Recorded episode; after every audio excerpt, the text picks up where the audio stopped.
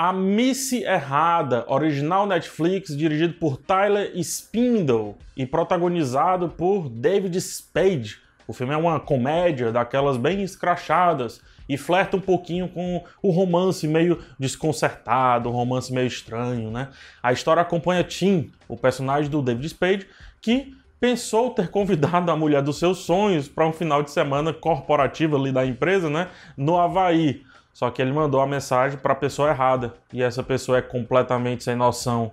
No caso aí, vivida pela boa, a boa, Lauren Lapticus, de Orange is the New Black e The Big Bang Theory. Ela faz algumas participações lá. Sabe quando você vai ver um filme esperando nada e ele acaba te surpreendendo muito? Pois essa sensação ela não se aplica a Miss Errada. Temos aqui um filme daquela linha de comédias românticas, super mau gosto, do Adam Sandler, mas sem o Adam Sandler. Mas mesmo assim no elenco aí com dois colegas do Adam Sandler que fazem personagens secundários nesses filmes aí do estilo do Adam Sandler. Entendeu? O roteiro usa a estrutura básica das comédias besterol. Coloca dois elementos ali dissonantes, é, no caso a Miss e o Tim, faz um deles odiar a presença do outro, faz a gente ter vergonha alheia de um dos dois e depois inverte tudo tentando nos dar uma lição de que as coisas boas estão guardadas dentro dos piores frascos. O problema é que ao longo dessa tentativa de nos arrebatar, passa por piada de vômito, de submissão feminina, de cocô, né, de um sexo que não é sexo e várias outras coisas aí que eu acho mau gosto.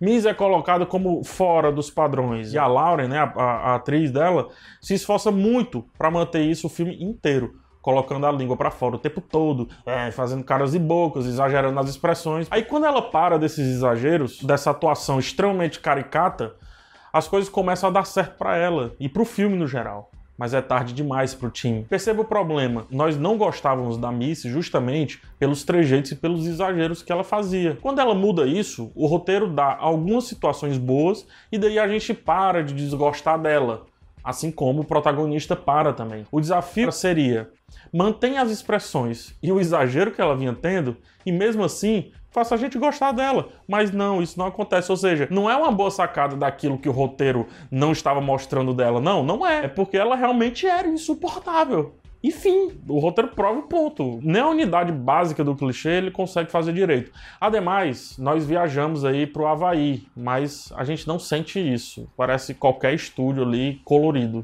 O filme tem um elenco gigante, mas a gente também não sente esses caras, né? Esse pessoal todo aí todos são inúteis. E as piadas recaem sempre do mesmo jeito na mesma personagem, no caso, a Miss. Até o David Spade, que consegue naturalmente fazer uma comédia física ali, meio vergonha alheia, e faz isso muito bem, ele foi poupado aqui, deixando que a Miss carregasse sozinha o piano do filme nas costas. O que cansa a piada, cansa ela que está carregando o piano, cansa o texto e destroça o ritmo do filme, destroça o ritmo do filme. E eu tô falando de um filme de uma hora e meia, que tem um ritmo destroçado, parabéns aos envolvidos, parabéns. No fim, temos um filme raso, até mesmo para o seu gênero principal, no caso aí a comédia.